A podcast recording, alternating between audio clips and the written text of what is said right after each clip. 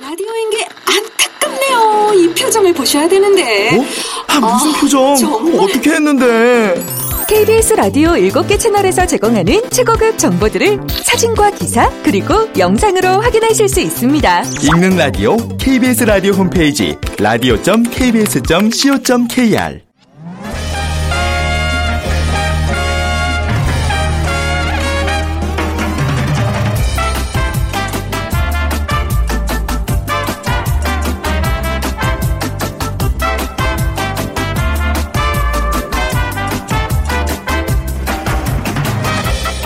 안녕하세요. 빅데이터로 보는 세상 아나운서 최현정입니다.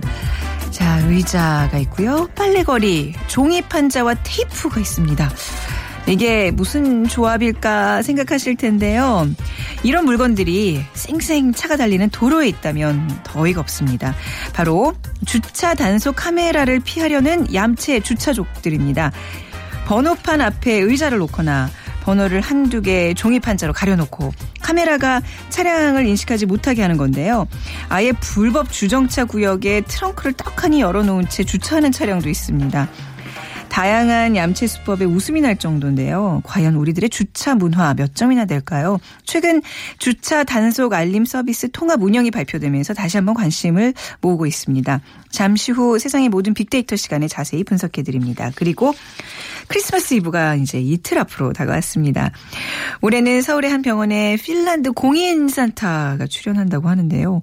저 월드 트렌드 빅데이터로 세계를 본다 시간에 산타의 나라 핀란드에 대해서 자세히 알아보도록 하겠습니다. 자, 오늘 빅퀴즈는 핀란드에 관한 문제입니다. 다음 중 핀란드에 관한 내용이 아닌 것을 골라주세요. 1번, 북유럽 발트해를 끼고 있다. 2번, 휘바휘바는 잘했어요라는 의미인 핀란드어다. 3번, 동으로 러시아, 서로는 스웨덴, 북으로는 노르웨이와 접경을 이루고 있다. 4번, 수도는 리우데자네이루다. 네. 자, 정답 고르셔서 오늘 휴대전화 문자 메시지 지역번호 없이 샵 9730으로 보내주세요. 짧은 글 50원, 긴 글은 100원의 정보 이용료가 부과되고요. 오늘 당첨되신 분들께는 5만원 상당의 백화점 상품권, 피부관리 전문점 얼짱 몸짱에서 15만원 상당의 세럼 보내드리도록 하겠습니다.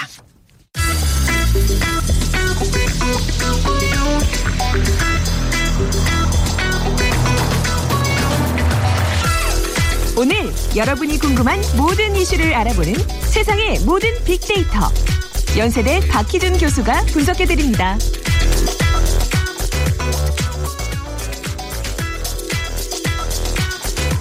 네, 연세대학교 정보산업공학과 박희준 교수와 함께 합니다. 어서 오세요, 교수님. 네, 안녕하십니까. 네. 오늘 주차 문제에 대해서 얘기를 할 텐데, 이게 주차 때문에 많이 힘드세요? 이렇게 하루하루 생활이 어떠세요? 아마 뭐 저 말고도 네. 음. 운전하시는 분들은 느끼실 텐데 하루 중 가장 많이 받는 스트레스 중에 하나가 아, 주차 그래요? 관련 스트레스인가 아닌가 싶어요. 그 이제 사실 이제 저희 KBS도 이렇게 공간이 넉넉치 않아서 이렇게 출연하시는 분들 오실 때마다 주차하느라고 애먹는다는 분들도 계시는데 오늘은 어떠셨는지. 저도 한 2주 전이죠. 그 네. 저녁에 녹, 녹음이 하나 있었는데 네. 녹음을 한 다음에 주차를 했어요. 근데 뭐 주차 공간이 부족하다 보니까 네. 앞에 이렇게 차를 갖다가 이중 주차를 했는데 그런 경우 많죠. 연락처를 남기지 않고 갔던 거예요. 아, 어떡해요. 그래서 네. 한 시간을 제가 기다리고 있었습니다. 예. 아, 진짜 이게 그날 녹음 내용이 뭐 이렇게 사랑, 화합 이런 것이었는데 녹음하고 나가면서 바로 또 화가 나더라고요. 아, 그럼요. 뭐 분노 조절 장애 뭐 이런 얘기 하다가 예, 예. 바로 실천하는 거죠. 뭐 그런 순간에는요. 특히 이제 연말이기 때문에 예. 요즘 송년 모임들 많아서 뭐 주차 때문에 음식점 주변이 특히 좀 요즘 몸살 사실 앓고 주차가 있는데. 안 되면은 음식점 잘 가지 않는 경향도 그렇죠. 있고요. 네. 근데 일부 음식점들은 이제 일반 도로를 사유지처럼 이제 점거를 음. 하고 어 뭐 주차가 허락된 공간에도 다른 차를 주차를 못 하게 한다든가 그런 횡포도 심한 것 같고요. 음. 네. 그리고 불법 주차, 주차 금지 구역에도 또 주차 를 하면서 그 일반 도로 통행을 굉장히 어렵게 만드는 경우도 있죠. 그래서 네네. 뭐 소방차, 응급차, 경찰차가 진입이 좀 불가능한 네. 그런 상황으로 몰아가면서 2차 사고나 2차 범죄 또 유발 가능성도 굉장히 높아지고요. 음. 네. 뭐그 외에도 우리 보면은 뭐 인도에 주차하는 경우도 많고요. 장애우들을 위해서 마련된 또 자리에 주차하는 경우. 네. 음. 그다음에 또 교차로에 주차를 해서 교통 통행을 또 방해하는 경우 뭐 많은 우리 주변에 그 볼성 사나운 불법. 주차가 있고 또 주말에 보면은 뭐 대형 교회나 대형 사찰 옆에 아주 예. 주차로 아. 인근 주민들이 아주 몸살을 앓는 경우도 있고요. 네. 주차가 참 문제는 문제인 것 같은데 근데 제가 하나 팁을 하나 드리고자 하는 것이 그 주차 관련된 선에 대해서 알고 계시는 분이 많지 않은 것 같아요. 어떤, 네. 일, 반 도로의 우측 차선을 보면 네. 우측 차선에 선이 그어져 있는데요. 네. 흰색으로 그어져 있는 경우에는 주정차가 가능하다는 표시고요. 아, 그다음에 네. 노란색 점선으로 된 경우가 있어요. 네. 그 경우에 주차는 불가능하고요. 네. 정차는 5분 이내 가능합니다. 5분이요. 예. 어. 그다음에 노란색 실선으로 그어져 있는 경우가 있는데 네, 네. 그 경우는 주정차가 원칙적으로 금지되어 있지만 네. 시간이나 상황에 따라서 주차가 가능한 구역이에요. 그러니까 그럴 경우에는 에, 근처에 있는 그 안내 표지판을 참고하시는 게 좋고요. 네. 노란색 실선으로 두 줄이 그어져 있는 경우는 어떤 경우에도 주정차가 안 불가능한. 주차 금지 구역입니다. 아, 그렇군요. 이런 깨알 정보들 뭐 평소에 알고 계신 거예요? 아니면 이번 기회에 조사를 하신 건가요? 저도 모르고 있었는데 오. 예, 이번 기회에 좀 살펴보니까 네. 예, 그래서 요번 3월 달에 이제 전국적으로 이게 시행이 됐는데 네. 아직 모르고 계시는 분이 굉장히 많은 것 그렇네요. 같아요. 네. 왜냐하면 주차 불법 주차인지 모르고 불법 주차를 했다가 맞습니다. 과태료를 무시는 분들이 그러니까 있거든요. 억울한 경우들이 좀 예, 그래서 있죠. 항상 오른쪽에 그어져 있는 그 선을, 선을. 참고하시면 주차가 가능한 지역인지 혹은 네. 주차가 금지된 구역인지 식별이 가능할 것 같아요. 네. 그리고 이제 지난 20일 주차 단속 알림 서비스 통합 운영도 발표됐잖아요. 예. 네. 요거 한번 말씀드리면은요. 네. 그 주정차 단속 문자 알림 서비스를 이제 행정자치부, 국토교통부, 교통안전공단이 이제 정부 3.0 정책 과제로 어, 전국적으로 이제 일괄 추진을 하고 있는데 이게 내용이 뭐냐면은 전국 77개 자치단체 에서는 이제 주차 단속에 앞서서 차를 이동하라고 이제 문자 메시지를 줘요. 음. 네. 그런데 이것이 지금까지는 통합 운영이 되지 않았고요. 지자체별로 운영이 되었던 거예요. 네. 그래서 이 문자 알림 서비스를 받으려면 지자체마다 가서 어, 독립된 앱을 다운을 받아야 예. 그 지역에 갔을 때 문자 알림 서비스를 받을 수 있는데 아, 너무 번거롭잖아요. 예, 이것이 이제 그러기에는. 통합이 네. 되어져서요. 네. 그래서 이제 그 교통안전공단 웹사이트에 가시면 주정차 문화 지킴이라는 그런 어플리케이션 앱을 이제 다운 받을 수가 있는데 그 앱을 다운 받으시면은 네. 이제 지금은 이제 통합 과정에 있는데요. 77개 자치단 체 가서 혹시 뭐 정차를 했다가 주어진 시간을 넘겼다거나 음. 네네. 아까 말씀드린 것처럼 주차 몰라서. 금지 구역을 식별을 제대로 못해서 예. 실수로 불법 주차를 한 경우에는 에, 알림을 받고 차를 이동하면 큰 도움이 될 것 같습니다. 사실 이게 큰 뭐 대단한 범법 행위는 아니잖아요. 모르고 하는 경우도 많고 물론 이제 얌체족들은 좀 문제가 있습니다만 그럴 경우에 조금 구제를 해줄 수 있는 좋은 방법인 것 같은데 그냥 얼핏 듣기에는 굉장히 시민들이 반길 것 같은데 SNS상의 반응은 어떤가요? 어, 보면은 그 찬반 대립이 또요. 있는 것 어, 같아요. 논란이 그렇듯이. 있는 것 네, 같은데. 네, 들어볼까요? 에, 이그 주정차 단속 문자 알림 서비스를 통합해서 운영함으로써 오히려 불법 주정차를 양산한다. 양산한다 아. 이런 의견이 있어요. 네. 그러지 말고 뭐 그것이 1분이 됐건 2분이 됐건 네, 네. 불법 주정차를 했을 때는 네. 단호하게 단속을 그냥. 하고 그쵸. 그다음에. 단속 결과에 음. 따라서 과태료를 부과하는 것이 옳다. 아, 그럴 수도 있겠네. 이것도 이용해 먹는 사람 있겠네요. 그래서 이제 여기에 뭐 정부 어. 3.0 정책 과제로 이걸 추진한다고 하는데 네. 에, 이렇게 이제 주정차 단속 문자 알림 서비스를 하는 것보다는 음. 오히려 어 그 지자체 내에 어떤 주차 가능한 주차 가능한 구역에 대한 어떤 알림 서비스를 하는 음. 네. 음. 것이 옳지 않느냐 뭐 이런 의견들도 있고요. 하여튼 뭐 SNS상에서는 논란이 뜨거운 것 같습니다. 네. 그러니까 이게 우리나라 주차가 좀 워낙 이게 좀 땅덩이가 또 좁- 좁고 워낙 차량이 많기 때문에 좀 심각한 거죠. 다른 나라에 비해서 우리나라 문화가 어떤가요? 외국과 비교하면? 뭐 예. 지금 오래된 건물 같은 경우는 네. 우리가 인구가 갑자기 늘어나고 자동차 대수가 갑자기 증가함으로써 음. 뭐 어, 필연적으로 겪어야 될 어떻게 보면은 사회적인 문제라고도 볼 수 있는데 심한 경우에는 주차 때문에 시비가 붙어서 맞아요. 이웃끼리 또 칼부림을 네. 하는 경우도 맞습니다. 있었고요. 네. 그래서 뭐 주차는 좀 문제는 문제입니다. 그래서 음. 일단은 근데 많은 시민들이 불만을 가지고 있는 것이 네. 에, 주차 금지 구역에 주차된 차량에 대해서 제대로 된 단속을 단속이 하지 없다. 않는다는 네. 것 굉장히 문제고요. 그래서 지금까지는 네. 지자체에서 이제 그 주차 단속을 하는데 얼마 전에 그 특별 광역시 음. 공무원들도 주정차 차량에 과태료를 부과할 수 있는 권한을 부여했어요. 네. 그러니까 이전에는 에, 소방 도로에 에, 불법 주정차가 돼서 소방차가 진입을 못할 경우에는 네. 그 불법 정차된 차량에 대해서 지자체 연락을 해서 과태료를 부과했는데 네. 이제는 소방관이 직접 어, 단속을 하고 그 다음에 음. 부과할 수 있는 과태료를 부과할 네. 수 있는 그런 권한을 줘야 되는데 어떻게 보면은 그 불법 주차 관련해서 이해 관계자에게 일정 권한을 주고 네. 서로 단속하게 하는 것도 어떻게 보면은 지자체 비용도 줄이면서 어. 교통 질서를 확립하는 하나의 방안이 아닐까. 이해 관계자라 하면 어떤 경우를 말씀하시는 거죠? 그러니까 내 집 앞에 그렇죠. 불법적으로 내가 예, 예. 단속하는 충분한 거예요. 근거가 네. 있다면 그게 뭐 오남용 될 경우에는 또 다른 사회적인 그렇죠. 문제가 네. 될 수도 있겠지만 그것도 우리가 하나 좀 생각해 볼 수 있는 방법이 음. 아닌가 싶고요. 외국과 좀 비교를 한번 해보겠습니다. 네네. 그러니까 미국 같은 경우에는 굉장히 다양해요. 주마다 그 주차 관련된 법규도 조금씩 틀리고요. 네. 그다음에 인구 밀도도 굉장히 편차가 심하기 때문에 굉장히 다양한 법규를 가지고 있는데 미국 같은 경우에 대도시 주변 그리고 음. 일본 같은 경우에는 기본적으로 어 대도심 내에 공공 주차 시설의 증설을 억제하는 쪽으로 정책이 맞춰져 있어요. 네. 그러니까 어, 관련해서 뭐 교통 혼잡세도 같이 부과를 하면서 음. 차량들이 도심으로 진입하지 못하는 것을 아예 그냥 차단을 하는 것을 네. 목표로 정책을 추진하고 있어서 그래 대부분 대도심 주변에 이제 환승 주차장이 굉장히 잘 되어져 있죠. 그래서 네. 도심으로 진입할 경우에는 자가 차량을 이용하는 것이 아니라 네. 대중교통을 이용하도록 에, 유도를 하고요. 네. 그리고 도심 내에는 이제 그러다 보니까 사설 주차장이 굉장히 많은데 그렇죠. 네. 굉장히 가격이 높습니다. 네. 그래서 어 되도록이면은 자가 차량을 운행해서 도심 진입을 안 하도록 하는 네. 음. 것을 우선적인 정책으로 가져가고 있는 반면에 유럽 같은 경우를 보면은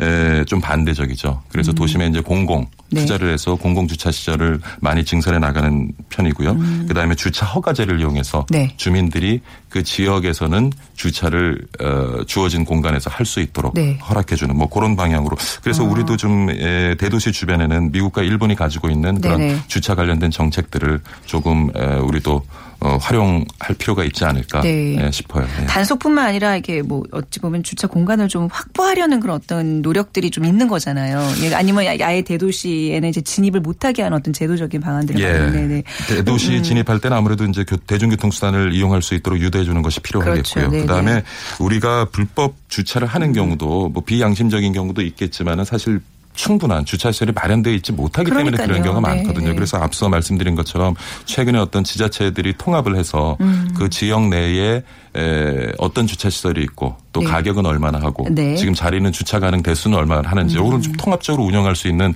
시스템을 좀 마련한다면 네. 훨씬 불법 주차 문제도 좀 줄일 수 있지 않을까 하는 생각을 네. 해봅니다.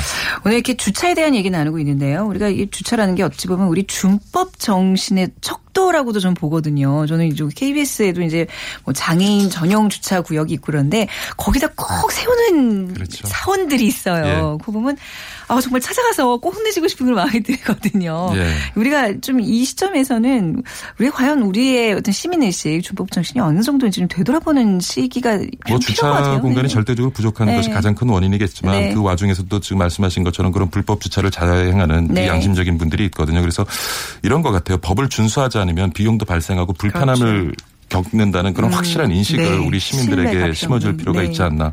결국 우리 사회 또 신뢰 문제가 되겠죠. 그렇습니다. 예.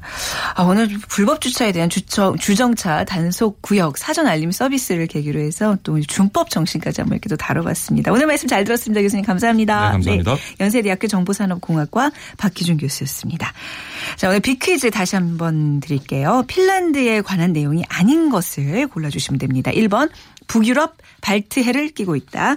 2번 휘바휘바는 이 잘했어요라는 의미인 핀란드어다. 3번 동으로 러시아, 서로는 스웨덴, 북으로는 노르웨이와 접경을 이루고 있다. 4번 수도는 리우데자네이루다.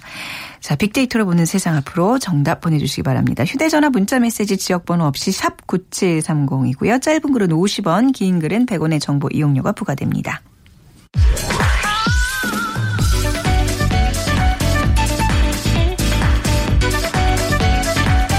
월드 트렌드 빅데이터로 세계를 본다. 르몽드 디플로마티크 임상훈 기자와 빅커뮤니케이션 전민기 팀장이 분석해드립니다. 네, 임상훈 기자, 전민기 팀장 두 분과 함께합니다. 안녕하세요. 네, 안녕하세요. 네. 자, 성탄절을 앞두고 오늘 예, 좀 특별한 또 나라로 가볼 텐데요. 자, 뭐 성탄절 하면 남녀 상관 노소 뭐 불문하고 산타 할아버지 얘기를 제일 많이 하지 않을까 그러겠죠, 싶은데 예. 아무래도.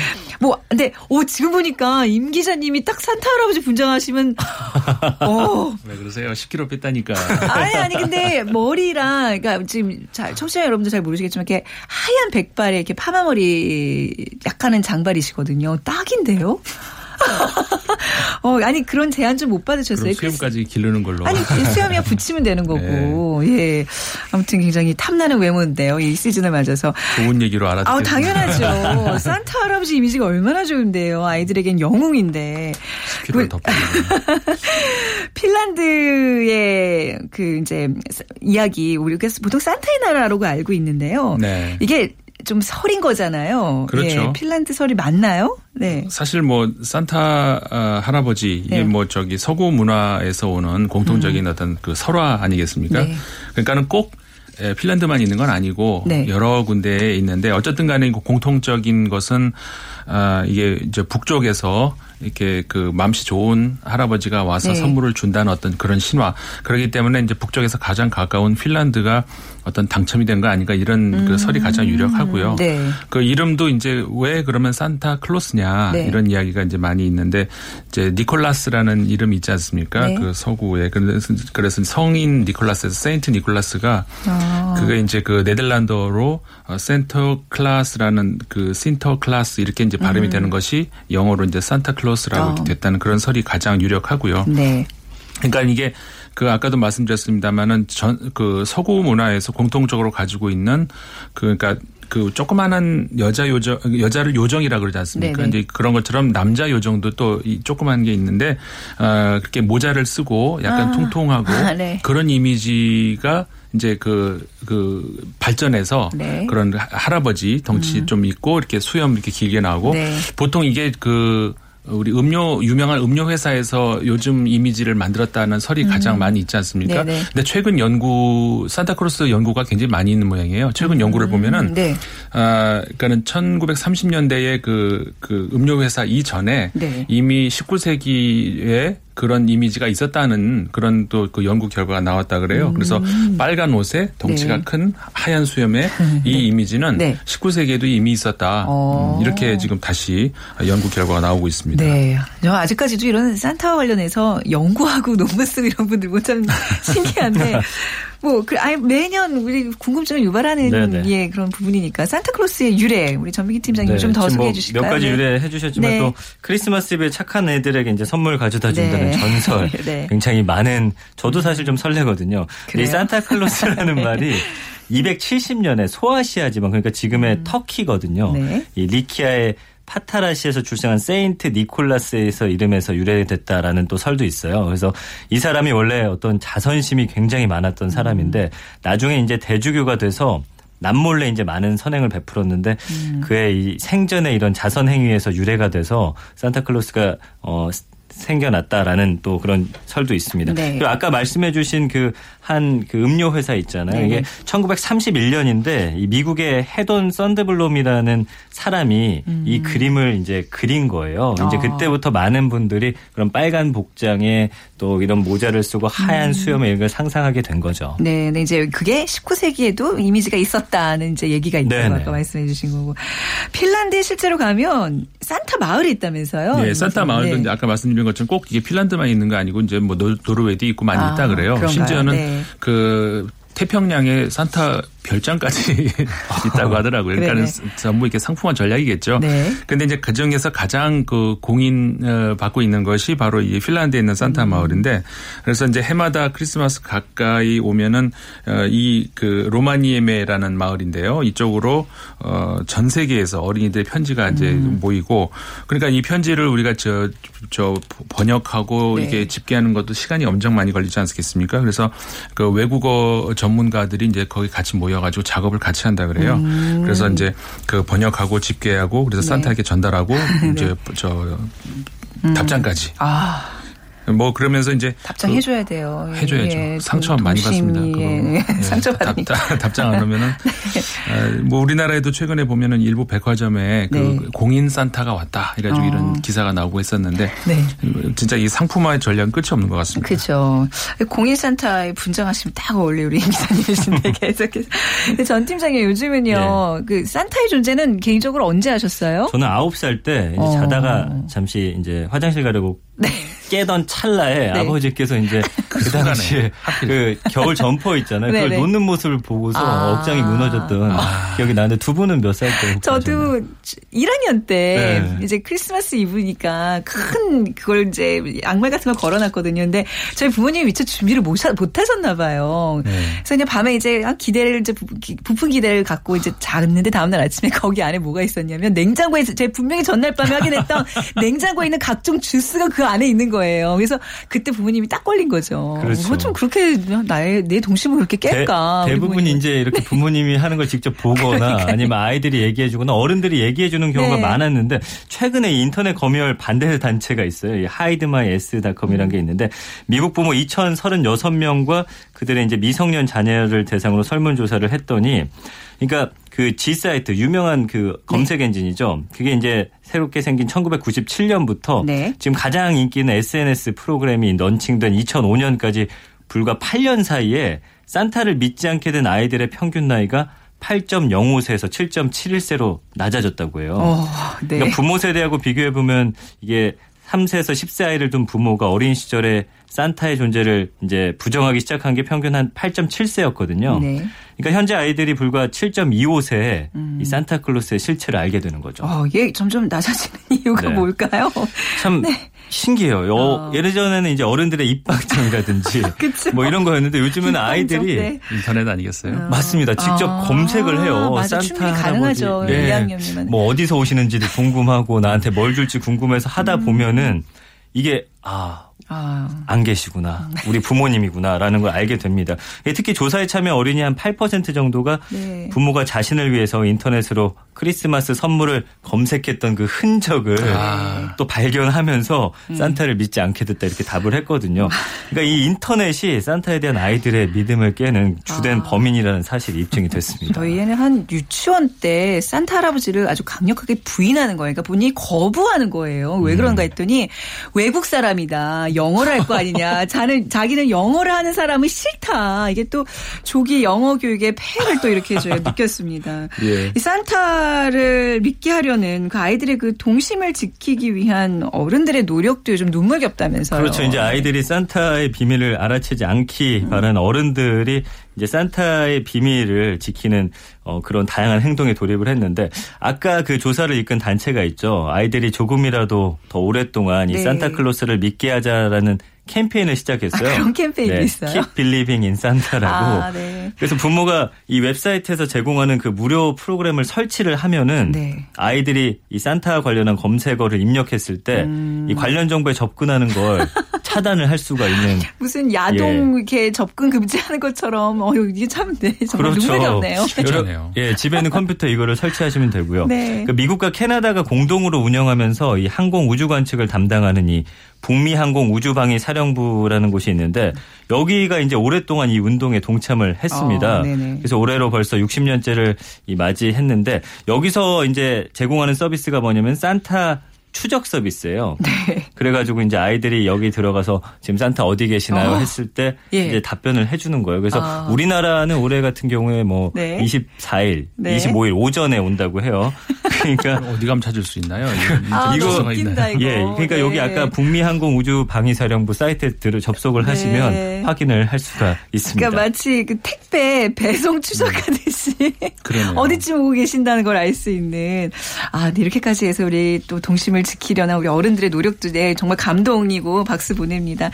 근데 예전에는요, 그러니까 요즘과 같은 소비사에서는 과거처럼 벽난로 타고 내려와서 양말 속에 선물을 넣어둔다고 하는 그런 어떤 신비로운 네. 보다는 좀 상업 적인 캐릭터로 사, 품화의 어떤 천병으로 산타가 그렇죠. 좀 전락하지 않았나 싶어요. 사실 네. 과거에는 그러니까 원래 이게 저 아까 말씀하셨습니다. 벽난로에 굴뚝 타고 네. 내려온다 이렇게 이제 우리가 많이 알려져 있지 않습니까? 근데 저도 어릴 때 기억이 우리 집에는 벽난로가 없잖아요. 우리 보통 우리 대한민국의 예, 그렇죠. 아파트 그러니까. 벽난로 같은 경우 는 진짜로 시- 실제로 위가 뚫려 있잖아요. 그러니까 네. 내려올 수가 있는데 저는 어릴 때 그 고민을 많이 했어요. 음. 우리 집 문 다 잠겨 있는데 부모님이 열어주시나 어디서 들어 들어오나 네. 이 고민을 많이 했었거든요. 근데 분명히 아침에 일어 나 보면은 뭐가 한 놓여 있고 네. 그 그걸 제가 많이 고민했거든요. 어디로 들어오는? 그러니까 지금은 이제 그 벽난로에 대한 어떤 그런 그 신화도 아이들이 생각할지도 않을 거고 네. 결국은 어 대부분 아이들이 알지 않겠습니까? 뭐 음. 부모님 아니면 누가 갖다 놓겠어요. 그러니까 결국은 그런 어떤 네. 그 할머니가 들려주는 이야기의 음. 구수함 이런 것보다는 어 상업적인 그러니까 이거는 음. 그 의뢰 그 그날이 되면은 어 부모님이 놔줘야 되는 선물로 아이들이 네. 인식을 거의 하지 않는가. 네. 그러니까는 그 상업적인 변모로 완전히 이제는 그 자리가 어느 정도 매김이 된것 같아요. 근데 음. 네네. 실제로 그 산타클로스 이거는 실제 존재하는 아 이렇게 얘기하면 안 될까요? 실제 존재한다고 얘기를 기껏 해놨는데 네. 어쨌든 간에 이게 그냥 하나의 브랜드 가치로서 이 네. 가치가 애플사의 20배 정도나 되는 엄청난 가치를 가지고 있다고 해요. 음. 네. 그러니까는 그뭐 아, 대단하네요. 네, 네. 음. 대단하죠. 공식적으로 무슨 브랜드를 쓰려면 어디다가 뭐 어떤 그 개런티를 어, 로열티를 해야 되는 그런 건 아니겠지만 네. 그뭐 과히 그 최고의 어떤 브랜드 가치를 가지고 있는 어떤 음. 그 하나의 그 회사처럼 되어 있는 건 아닌가 뭐 이런 생각도 해보네요. 네. 산타에 대한 아이들의 상상력. 그러니까 지금 말- 임상훈 기자님이 얘기하신 것처럼 고민들을 많이 할 거 아니에요. 그, 그러다 보면 각종 상상력들을 자극해서 굉장히 창의적인 그런 생각까지 그렇죠. 이르게 될 텐데 이런 거에 대한 연구가 있다면서요? 영국의 한 대학에서 재밌는 연구 결과를 네. 내놨네요. 그러니까 전 세계 어린이들의 이 선물을 준비하는 산타클로스가 네. 1년 중에 이 크리스마스 이브가 가장 바쁘지 않을까 그런 생각이 음. 드는데 산타클로스에 대한 이 상상력이 때로는 재미있는 연구 자료가 되기도 하는데 한 예로 지난 2014년 작년이죠. 영국의 한 연구팀이 분석을 음. 했습니다. 네. 먼저 연구팀은 이 산타클로스가 선물을 배달해야 할 어린이 수를 약 3억 7,800만 명으로 추정을 하고요. 지구 자전의 이 영향을 고려해서 음. 24시간이 아니라 31시간 동안 선물을 이제 배달할 수 있다 이렇게 가정을 했습니다. 네. 그래서 산타클로스가 선물 배달을 위해서 들러야 할 전 세계 가정이 총 9,180만 가구인데 힘드세요. 그러니까 1초에 네. 822.6가구를 방문을 해야 크리스마스 이브 하루 동안 선물 배달을 완료할 수 있다. 이런 결론을 얻었다고 합니다. 아, 아니 산타크로스 하, 저기 할아버지의 그 한 가구당 선물 배달 시간도 이게 뭐 계산을 좀 더 구체적으로 한 게 있네요. 그렇죠. 그러니까 뭐 조금 더 쉬운 계산을 네. 위해서 약간 어림수를 적용하긴 했는데 네. 전 세계 어린이 수를 약 뭐 아까는 3억 얼마라고 했지만 4억으로 이제 가정을 한 거고요. 한 가구당 평균 2명의 어린이가 있다고 네. 음. 어 이제 했을 때 이제 4억 나누기 2는 2억이잖아요. 2억 네. 가구를 방문해야 되는데 31시간을 기준으로 1시간에 방문할 수 있는 가구 수가 약 645만 뭐 1000 가구 정도가 된대요. 네. 그래서 1분에 방문할 수 있는 가구 수가 이걸 또 60초로 나누면은 약 10만 7,500가구가 되는데 네. 이걸 다시 아 60분으로요. 그리고 다시 60초로 나누면 음. 1초에 1,792가구라는 사실을 알 수 있는데 이 마지막으로 1초를 1,792가구 이걸 또 나누면은 네. 배달을 어, 한 가구당 걸려야 하는 시간이 약 0.0005초. 아. 네. 빛보다 빠르게 스쳐 지나가듯이 한 가구씩을 아. 어, 다녀가야 되는 부모가 하는 걸로. 아니야 이런 거는 아이들 시켜야 돼요. 수학 공부 시켜야죠. 이렇게라도 썰매를 끄는 슬로건 혹시 몇 마리가 필요한가요? 이 선물 가득 실은 썰매가 이제 선물 하나 무게를 한 1kg 미만으로 이제 측정을 했어요. 평균 한 0.9kg로 했을 때 32만 톤이 되는데 이제 루돌프가 어, 술록으로 이 평균 무게가 그러니까 루돌프 이 술록의 무게가 한 135kg일 때 제 시간에 선물 배달을 마치려면은 네. 네, 21만 4,200마리에 그럼 문제 푸는 어린이만 선물 주는 걸로 하고 그럴까요? 필요하다고 하네요. 예. 어릴수록 못 받겠네. 저는 그냥. 포기하는 걸로 하겠습니다. 네. 우리가 핀란드 얘기했는데 끝으로 핀란드가 굉장히 그 최고의 복지 국가처럼 이렇게 우리가 알려져 있잖아요. 실제로 예. 어떤가요, 임상 기자님? 아, 마- 말씀하신 네. 것처럼 뭐 네. 복지하면은 뭐 북유럽 아니겠습니까? 네. 근데 흔히 요즘에 그 보도가 나와서 음. 많이 보신 분이 있을 텐데 기본소득제라고 해서 2016년 말이면은 검토가 끝나서 2017년부터 시교, 적, 적용이 된다고 하는데 네. 그러니까 우리 돈으로 하면은 가- 어, 가구당 100만 원 정도의 기본소득을 보장한다는 거거든요. 그러니까 내가 직업을 안 가져도 100만 원을 한 달에 받는다는 거거든요. 음. 네. 음. 그러니까는 이게 꿈 같은 이야기이기도 한데 이게 과연 가능하겠는가? 지금 핀란드에서는 시도를 하겠다는 거거든요. 네. 근데 그렇게 가능할 수 있는 것이 그만큼 이제 그, 그 복지 예산이 다른 곳에서 줄고 뭐 여러 가지로 계산을 해서 가능하다고 합니다. 그러니까 이렇게 뭔가 이렇게 국민들이 여유가 있으니까 이런 아름다운 상상의 영역도 좀 넓어지는 것 같아요. 그러네요. 오늘 맞습니다. 산타에 대한 이야기도 즐겁게 들어봤습니다. 르몽드 디플로마티크 편집위원이신 임상훈 기자, 또 빅데이터 전문가 전민기 팀장과 함께했습니다. 두 분 감사합니다. 감사합니다. 네, 오늘 빅퀴즈 정답은 예, 핀란드 수도는 헬싱키입니다. 3776님, 예, 4년 전 스칸디나비아 3개국 노르웨이, 스웨덴, 핀란드 여행 다녀왔는데 하셨는데요. 아, 좋겠네요. 그 환경 보존이 참 잘 돼 있어서 감동받았습니다. 하셨어요. 저희가 백화점 상품권 보내드리도록 하겠습니다. 그리고 3030님, 나이가 들어가니 선물 주는 사람도 없고, 경상도 남편은 결혼기념일 생일 무시하고, 빅데이터에서 산타 할매가 되어주시면 안 될까요? 하셨는데, 제가 오늘 특별히 산타 할머니가 되어서 화장품 교환권을 보내드리도록 하겠습니다. 자, 빅데이터로 보는 세상 오늘 또 마무리할 시간이네요. 내일 오전 11시 10분에 다시 찾아뵙겠습니다. 오늘 미세먼지 좀 조심하시고요. 내일 오전에 뵙죠. 지금까지 아나운서 최원정이었습니다. 고맙습니다.